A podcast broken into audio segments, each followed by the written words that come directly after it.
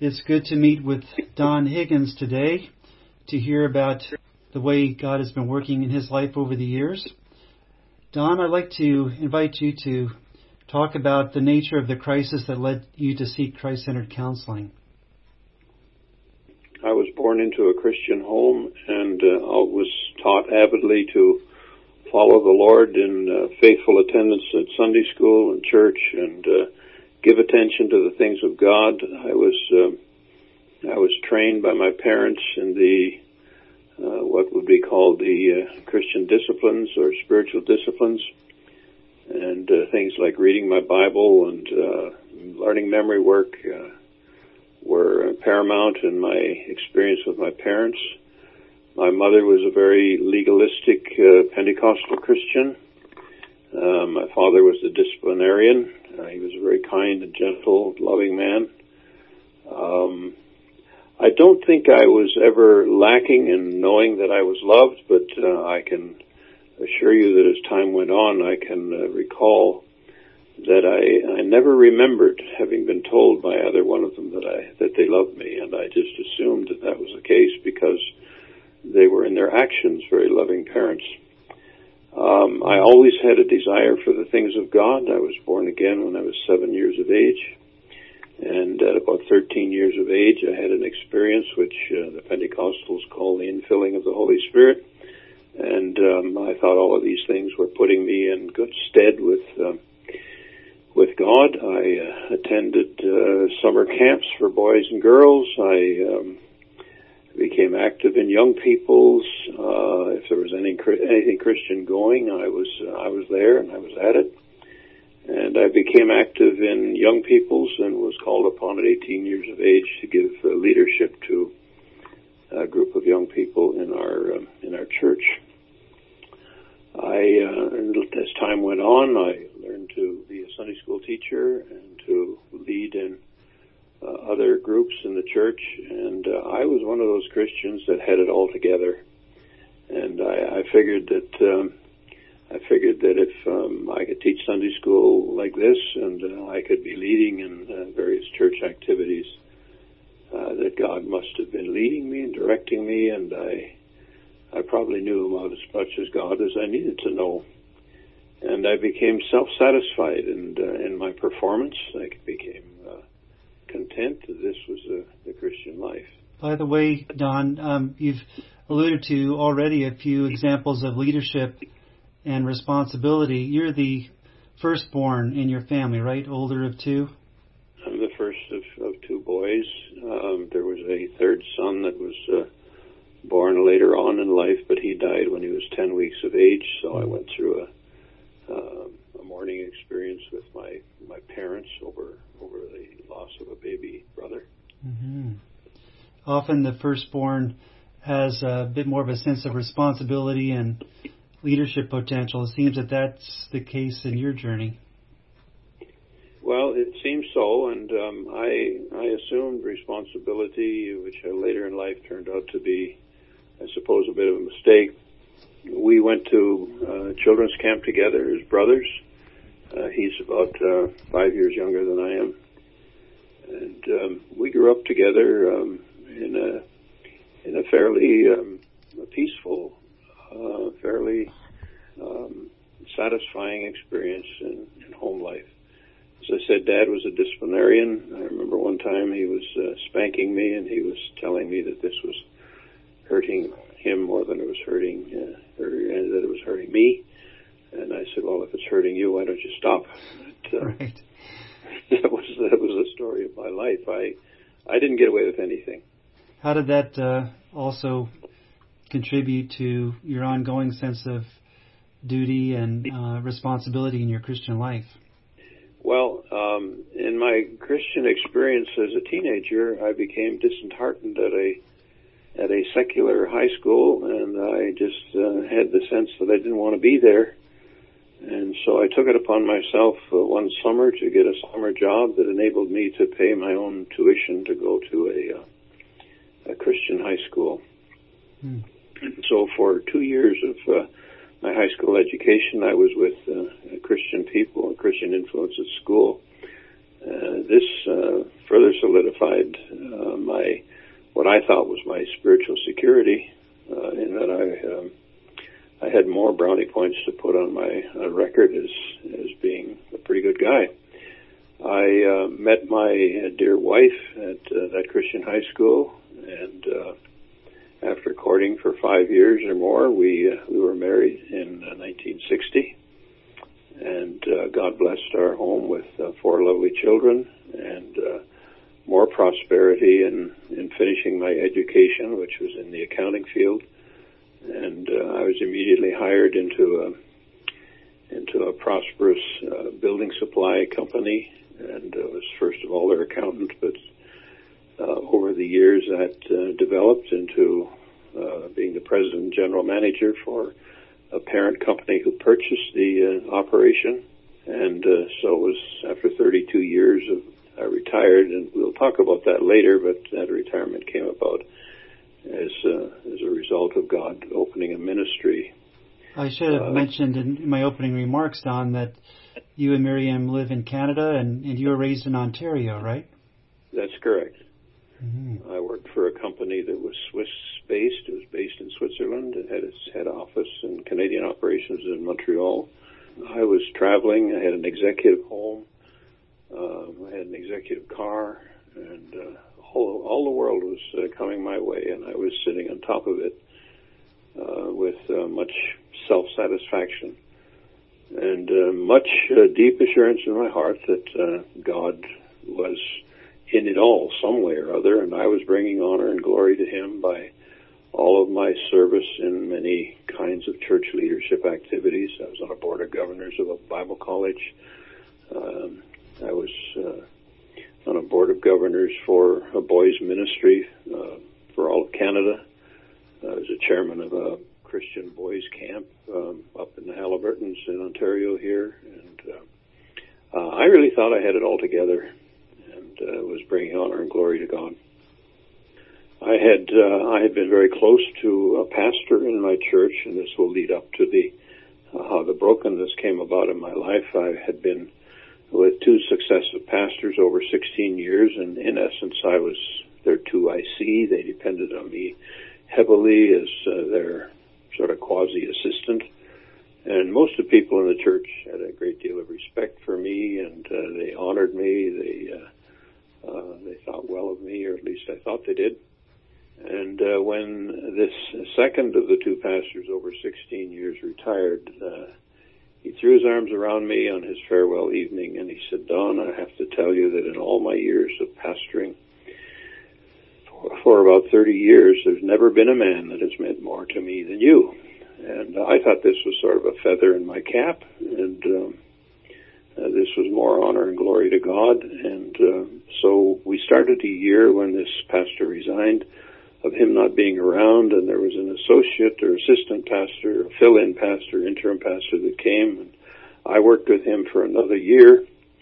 And um, at the end of uh, that year, it was my turn to be uh, re-elected or re-invited to come and serve on the church board. I had been serving a sabbatical, and I just automatically assumed that I would be um, I would be call, called upon again to uh, to serve in the capacity on the board. And when the business meeting was over, um, and while my name was on the ballot, I wasn't elected, and uh, that was probably the most devastating thing of rejection that happened in my life, and I began to realize that something was wrong. It's interesting, Don, how as we read Christian biographies and think about our own spiritual formation, that God allows disappointment and disillusionment to come in to uh, kind of um, open us up for a, a deeper work uh, Mhm. in our lives. And I, I sense that you're setting the stage now for uh, for a time of uh, brokenness that would become kind of birth pangs, leading you to to a new dimension of Christian living. It surely was, and uh, I'm trying to make that story as brief as I can. Uh, that was at the beginning of uh, at the beginning of 1983, I believe it was, and uh, and in the turmoil of that rejection that came from uh, from my brothers and sisters in the church, I became aware of a deep need in my spirit that uh, that I needed something more of God than what I had. And I can remember praying, God, I don't care what you do as long as, uh, as you do it, I need to know what the Christian life is really all about. It was in March of that year, that's only two months or a month or so after this uh, non-election, that God met me by the side of the road and he um, asked me to stop the car on a cold winter day. And um, I pulled the car over on a snow uh, covered road and uh, listened carefully to the side to, at the side of the road. And I saw coming out of a hill in the distance there were three uh, huge trees, and then the huge trees became crosses. And as they came closer and closer, um, it actually had the appearance of the Lord Jesus uh, on the cross with his nose directly in front of my nose and his eyes piercing mine. And he made a simple statement, which I'll allude to sometime later, but uh, he simply said, I did all of this for you. And I took it to mean that, uh, that Jesus had died on the cross and he did, went through all of this pain and all of this agony and he, he was willing to do that on, on my behalf. And that was rather a stunning experience for me. Um, but uh, it was God's way of assuring me that He was with me for the tumultuous days that would follow. And um, I am thankful to God that I had that assurance from that experience by the side of the road that uh, that He was with me, because I don't think I would have survived through the the pain and agony of the next 34 months that uh, that came about in my experience. I would imagine, Don, that that kind of a impression directly from God's Spirit to your heart and that vision was an unusual experience for you? Absolutely. I um, I was still in a position of management with the company that I was working for, and um, I knew that I could not go back to the office, and so I I was so uh, stunned and uh, it was like being Paul kicked off his horse I made my way to my home. I called my secretary at the office and said I won't be in for the rest of the day. Mm-hmm. And um, I drove the car into the garage at uh, at my home, and I tooted the horn and asked my wife to come and help me out of the car and get into my pajamas and get into bed. Uh, I was just uh, blown. Uh, I just said to said to Miriam, my wife, I said, I've seen God, and uh, I just need to go to bed and be left alone with Him. Mm-hmm. And so that was um, that was a very um, dramatic experience, but again, it provided a platform of knowing that God was with me for the things that would happen. And you needed that assurance because of the the mounting uh, pressures and stresses that were on the way. That's right, and uh, I had no idea what was coming and um, it was then that um, that things began to fall apart. Um, and by June of that year, in summary, I was diagnosed with four major health problems. I had been told that uh, I had the beginning of cancer in my colon. I uh, had frozen shoulder. I couldn't move my arms. I couldn't put on a sweater, comb my hair. Uh, it was a bit difficult to drive the car. Couldn't move my shoulders. They were so filled with uh, calcium. The doctor, uh, not being a Christian, and I think this is uh, there was something in his words that is is very poignant and uh, applies to the experience that I was journeying. Uh, he said, "Mr. Higgins, uh, you're still a young man, but uh, he said unless you find another way to live, uh, you're going to kill yourself." Mm and he said you need to find another way to live. And I didn't I didn't understand what he was saying. He was saying that from a medical point of view, but God was saying it from a spiritual point of view. Mm-hmm. And then about every uh, every uh, three months, I was having what appeared to be heart attacks, um, and usually they would occur on a Friday night and we'd have plans to do something on the weekend. The plans would have to be canceled, the night. and I'd end up in the hospital with monitors on my on my body, trying to figure out what was wrong with my heart, and um, that was very disconcerting. And then um, I was told that I had a groinal hernia which needed to be repaired. And so I was a basket case when it came to my physical condition. At the same time, the uh, affairs at, at work were not going well. We were in an economic economic turndown, and uh, that's never good for people who are in the building business. And so our building supply company was having red ink at the bottom line, and my uh, superiors were saying, "You've got to do something to fix this." And uh, so I was cutting back and letting people go, and uh, trying to trim budgets, and it was a very, very challenging and difficult time. Mm-hmm. I probably for the three months that I, um, or the three years rather, that I was in this period of brokenness, I never slept more than two or three hours a night. I would go to my study and I'd get on my tummy with my house coat on and my King James Bible open in front of me and simply cry out to God and say, God, where are you? And God wouldn't answer. I just, there just didn't seem to be any answers. It was a time when I was walking in the valley of the shadow of death. I just, um, I just couldn't contact God. Then uh, there were some things that happened in my family. I began to realize that I had lost the emotional uh, experience of love with my children. Uh, they were telling me that uh, they didn't feel that I loved them, and I was uh, I was leaving them alone, and I was a failure as a father. And then with the continuing crisis at the church, a new man came into the church, new pastor. And it was only, he was only here about six weeks when he informed me after my coming to him time and again. Uh, he said, look, I don't have any plans for you to do anything in this church. I have another agenda and uh, please don't bother me. And I said, well, look, you're my spiritual leader. Can't you help me? He, we agreed that we'd see, I'd see him on Tuesday for an hour each Tuesday of the, of the week. And uh, after a few of those meetings, he said, "Look, Don, I can't help you. Uh, I'd like to send you to a psychiatrist in Detroit." And I knew that a psychiatrist was not the answer. Uh, and I said, "You're my spiritual leader. You ought to be able to help me." He said, "Well, I can't. I don't want to see you in my office again."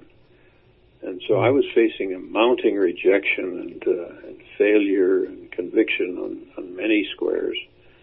And I began to be very hostile towards this man who was my which I later learned uh, he was my divinely appointed crucifier. Mm-hmm. And uh, to be God's instrument in making my death, burial, and resurrection with Christ a reality, but we'll get to that later. And so um, I was in the point of despair, the point that I, I just didn't want to live. I was still trying to work, and I'd come home from work driving down the expressway and actually looking for bridge abutments and which one will I which one will I pick to crash my car into. Mm. I um, and one occasion I drove uh, from my office in downtown Kitchener to uh, almost home, and I drove past my home, and I got to Woodstock, Ontario, which is an hour's drive from Kitchener. And I was determined I was going to drive to Key West, Florida, and get lost where nobody could find me. And when I got to Woodstock, I said, "This is stupid. I'm going to home to, home to my wife to to be with my family." I ceased going to church.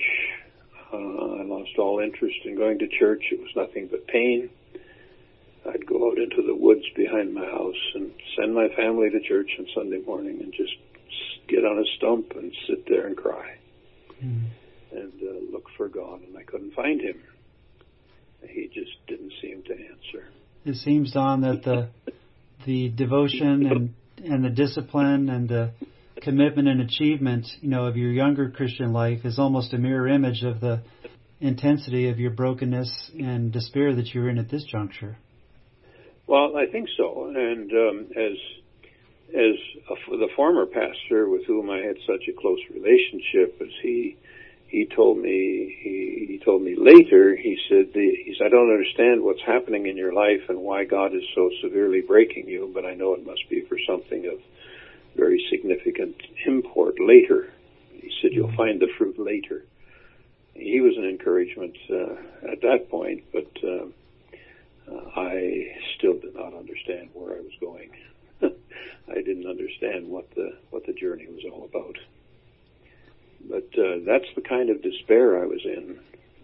Then, um, about halfway through this three-year period, I was in a Christian bookstore and I was just looking for something. I, it was just something to do. I had to get out of my office and I went to a Christian bookstore and uh, walked down the one left wall of the uh, of the uh, book display, and uh, the heading was self help.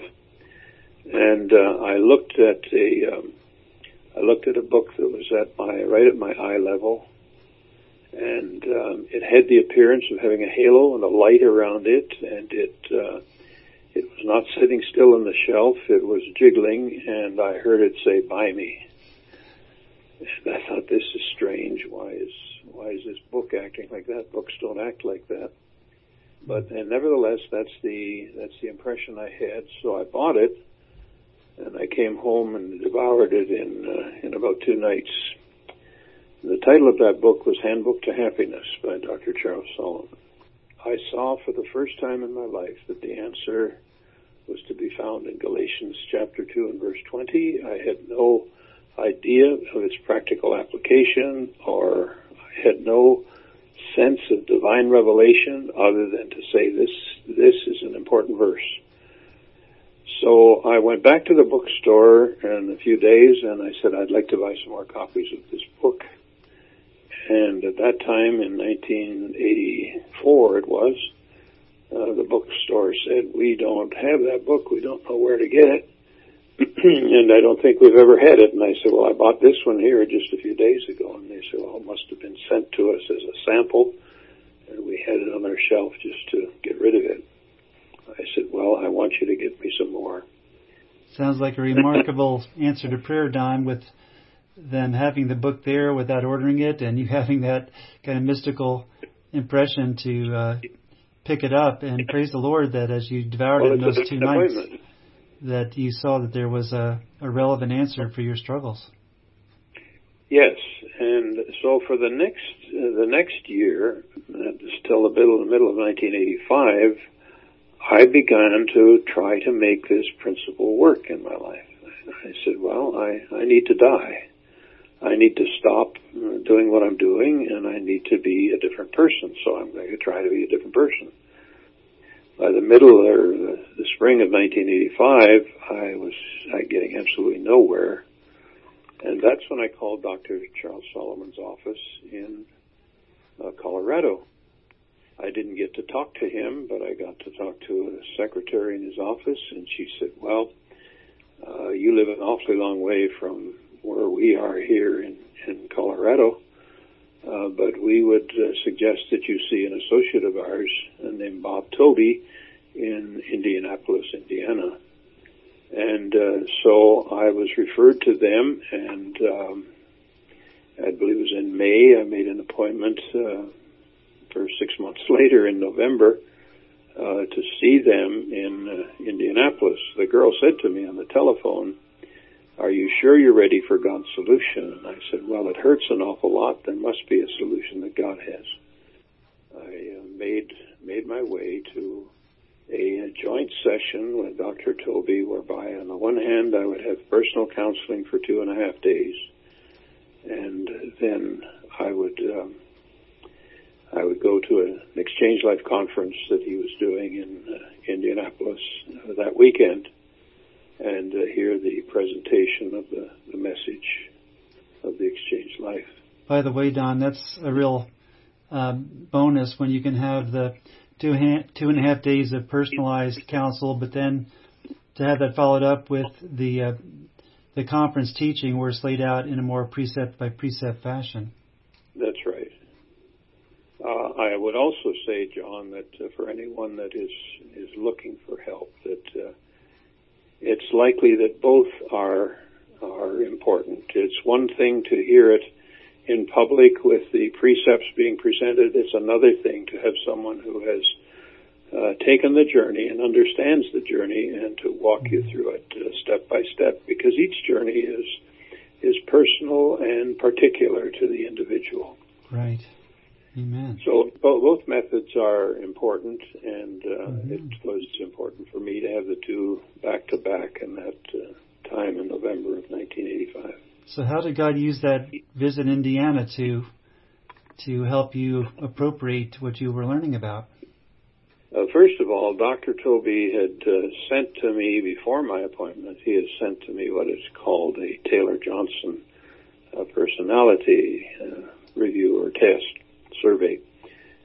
Unbeknownst to me, uh, when he marked it ahead of my coming to uh, Indianapolis, uh, it turns out that I'm a dominant hostile. When I parked the car in the parking lot of his uh, office uh, area, he looked out the window and he saw me coming out of the car and he said, "Oh, oh, what have I got my hands uh, into now?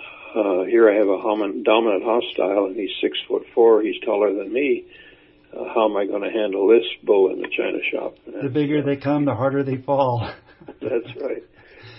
He was uh, Dr. Tovey uh, turned out to be uh, an ongoing mentor for me, a man blessed of God and uh, Mhm. anointed to to help others uh, through this journey. And um, as we as we began our counseling interview, it became obvious that this man was very skilled at what he was doing. And he initially said, "Well, Don, you may have." Uh, heard about Galatians 2 and 20, but he said until you have divine revelation, and personal application it isn't going to do you any good. Uh, he said it's one thing to intellectually know about it, it's another thing to experientially know about it. right. And so um, he was able to show me some of my flesh traits and some of my flesh patterns. Uh, through the counseling sessions in two and a half days, I really did, was not touched by the Holy Spirit um, in a way to to really have a divine revelation of Galatians two and twenty. Uh, that did not come until I heard it presented in the uh, in the conference uh, a couple of days later. Mm. I think I want to make a point here that divine revelation is absolutely imperative. Uh, it's one thing to know Galatians 2 and 20. It's another thing to have the Holy Spirit uh, make it part of your experience until it grips your heart. Just like that experience by the side of the road uh, earlier, uh, that that was uh, a burning point where the burning brand of God's Spirit came and made an impression. That's what needs to happen with the understanding of Galatians 2 and 20. It reminds us, Don, of the prayer in Ephesians 1 where Paul prayed that the eyes of our understanding would be enlightened. And that's the way God answered prayer for you, right? You had heard it and had the personal insights with Bob, and then as you heard it presented once again, the Holy Spirit illumined you to to make it personal and and transformational. Uh, he indicated, that's correct, and he indicated to me during our personal experience, he said, it sounds to me as if you've been trying to make Galatians 2 and 20 work. And he said, it's going, it's, it's you and your efforts trying to make it work, and that isn't the way it works. God uh, makes it work. That was an important lesson for me to learn. Okay. Uh, during the two and a half days of counseling, one night he sent me home and he said, would you pray tonight before you go to bed and give God permission to reveal to you what has, what your hang up is, what your, what has made you into the person that you are. Mm. And uh, the next morning, uh, I did that, and the next morning on the way to the office on a very busy highway around the city of Indianapolis, uh, I heard a voice from the back seat of my car. My wife was with me in the front seat, and uh, I said, "Did you hear that?" She said, "Hear what?" And I said, "Did you hear mother talking? My mother talking from the back seat?" She said, "No." I said, "Well, I did." And it was the voice I heard, and what she said was, Donnie, when you do a good job, you'll be well thought of. And I was immediately taken back to an incident when I was a very young boy, uh, learning a long poem for a Christmas concert.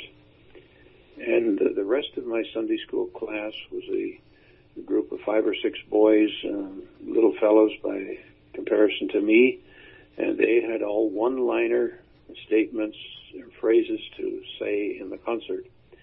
When it came my turn, I was to say a seven-verse poem, and here I was struggling with my mother trying to learn this poem. And I said, Mommy, why do I have to learn this? Mm-hmm. And my mommy said to me, Donnie, if you're good, do a good job of it, people will think well of you. And I think the Holy Spirit had to show me that experience to illustrate to me that all of my life I had been doing a good job to impress people and to impress God. And that it was my performance that was really the, the heart of my uh, my very being. And unless I could perform, I was I was nothing. If I couldn't have a part in making the church go, then I was nothing. If I couldn't uh, be successful in business, then I was nothing. If I couldn't be successful as a father, then I thought of myself as nothing. And so I had become a performance addict, and um, I had, of all things, uh, learned to develop my own self-righteousness by my performance and uh, get my approval from God. And when I shared that um, incident with Bob the next day, he said, "Well, that's it. You ask God to show you, and He's showing you, mm. and that's your problem. Your uh, your identity comes from your performance." And uh, God has had enough of it, and uh, He wants uh, He wants to show you another way. Mm-hmm. And so the remaining part of the weekend and the, and the conference was God revealing to Himself to me as to how you know, we'll go back to the roadside experience, how God had, or Jesus had done it all for me. And really what Jesus had said to me by the side of the road, he said, I didn't, he didn't say, I did all of this for you. He said, I did all that needed to be done mm. for you. And uh, so the unfolding of God's revelation from that first experience by the side of the side of the road became more complete on that weekend when I saw for the first time that whatever needed to be done to make me an acceptable person had already been done by Jesus on the cross. And that's how those two things tie together. Sounds like a major paradigm shift on from performance-based acceptance to discovering he really did it all for you. That's right. It's also uh, being further amplified even today in my experience that uh, I have to realize that God has done this work in my brothers and sisters in Christ, even though they may not know it. Mm-hmm. And so I need to accept them. Right. I need to accept them not on the basis of what they do, and uh, but on the basis of what Christ has done. And they may not believe what Christ has done in their life, but I do, and so I can treat them accordingly. And I've learned to accept then one another just as Christ has accepted me. And uh, so it's not, uh, I can get disheartened about uh, a person not acting the way he should, but I have to learn to look at God's method of, of acceptance and see that God has accepted them not on what they do, it's on what He has done. So the Holy Spirit reminded you of that message from your mother, which really represented kind of the the the nerve, you know, of how you were conditioned, and also illumined uh, through the conference teaching what your union with Christ you know, really meant at a personal level. That's right. That's right. So, so these um, these spots of revelation along the way were were key. Now, when when we um, went through the conference with uh, Dr. Toby, I was sitting on a church bench in a Baptist church, uh, Brownsville, Indiana, and he came to the point of showing me a um, a line diagram where the a line uh, took me and intersected with a, a line, a lifeline with the Christ and a lifeline in Adam, and how the two of us were, Christ and I were together on the cross, so that when Christ uh, died, I died. And when Christ was buried, I was buried. And when Christ was resurrected, I was resurrected. And at the moment, at the moment that Dr. Toby said, when Christ was resurrected in newness of life, you were resurrected in newness of life, and the work is complete.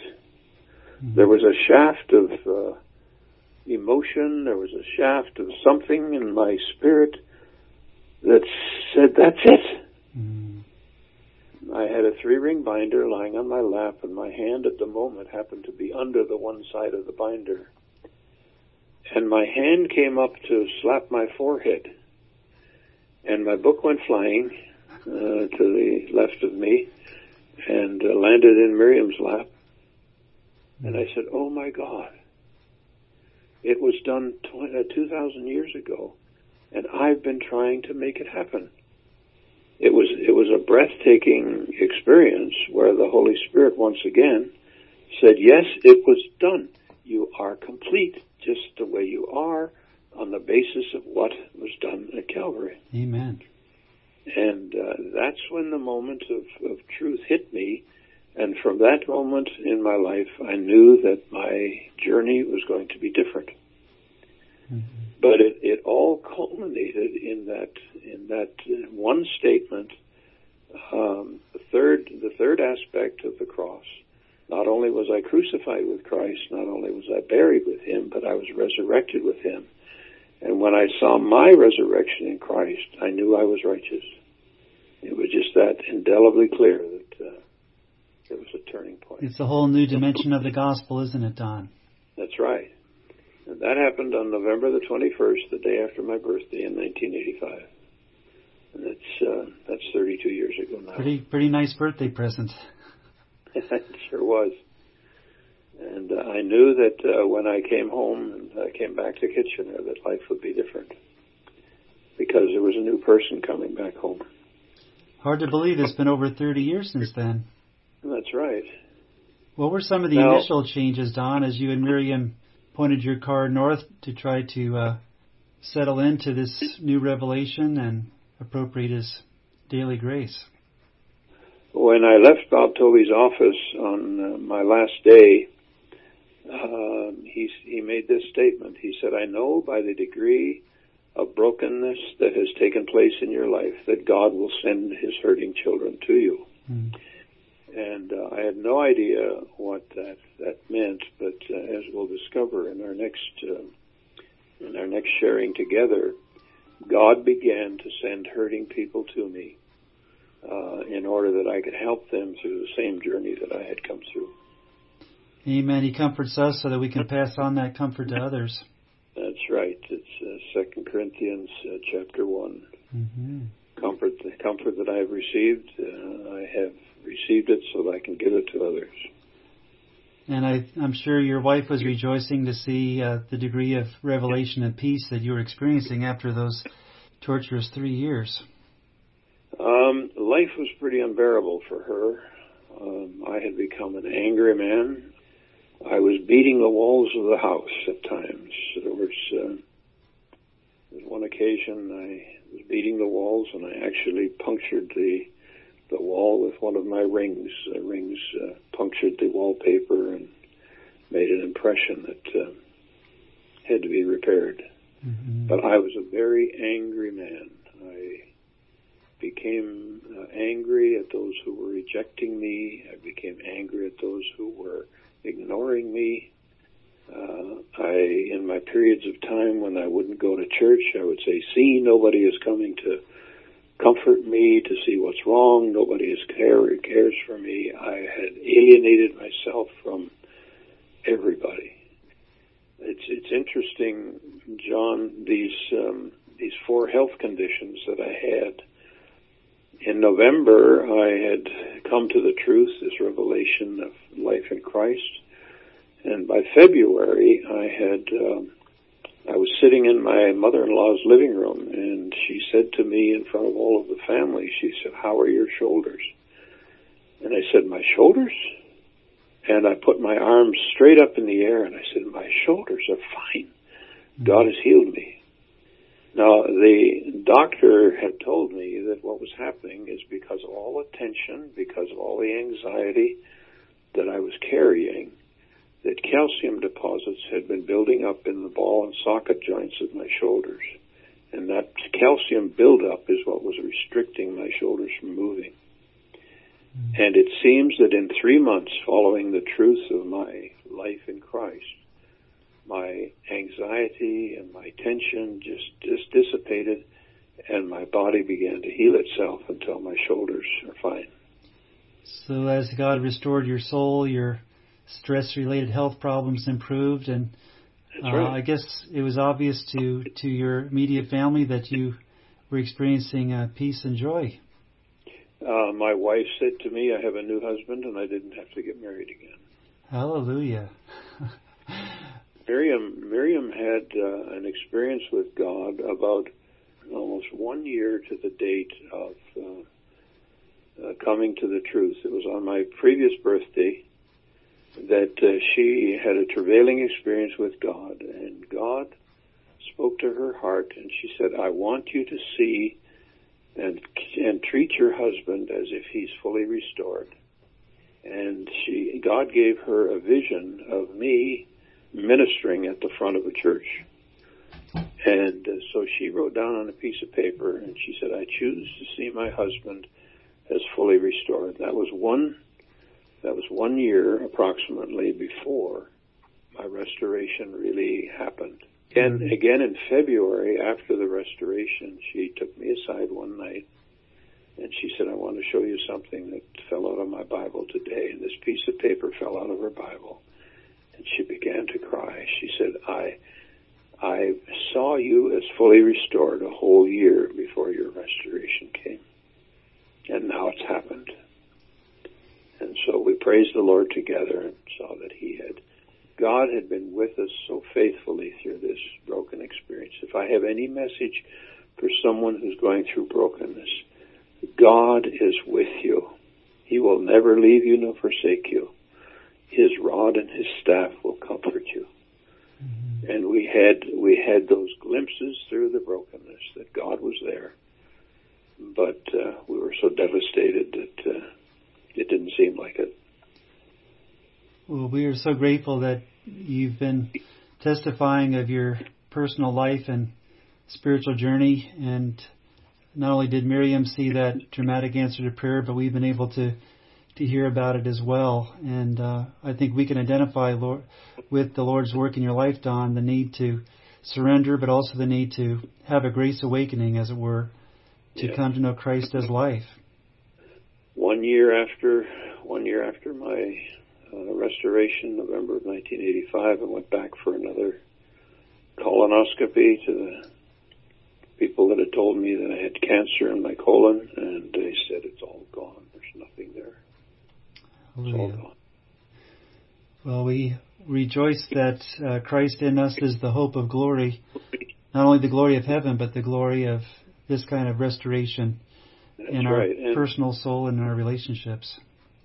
and in Romans chapter um, 8, I think it's verse 9 or 10, if the Spirit dwells within you, He will also quicken your mortal body. That's exactly what happened. But I have to say that during these, this period of brokenness and through even the uh, restoration period, my focus was not on my body. My focus was on God. And as I began to allow the Spirit of God to speak to my heart, He He restored my body. It just happened because He's faithful. That's what His Word says He would do. That's it. Well, we would like to continue this conversation next time, Don, if you would be willing to uh, testify a bit more about how Dr. Toby mentored you in the months and years to come and how um, Crossways to Life uh, ministry in Kitchener was birthed. Would that be all right? That'd be fine. Wonderful. And we just thank you again for your testimony and fellowship in uh, the fuller message of the cross. It's been my joy.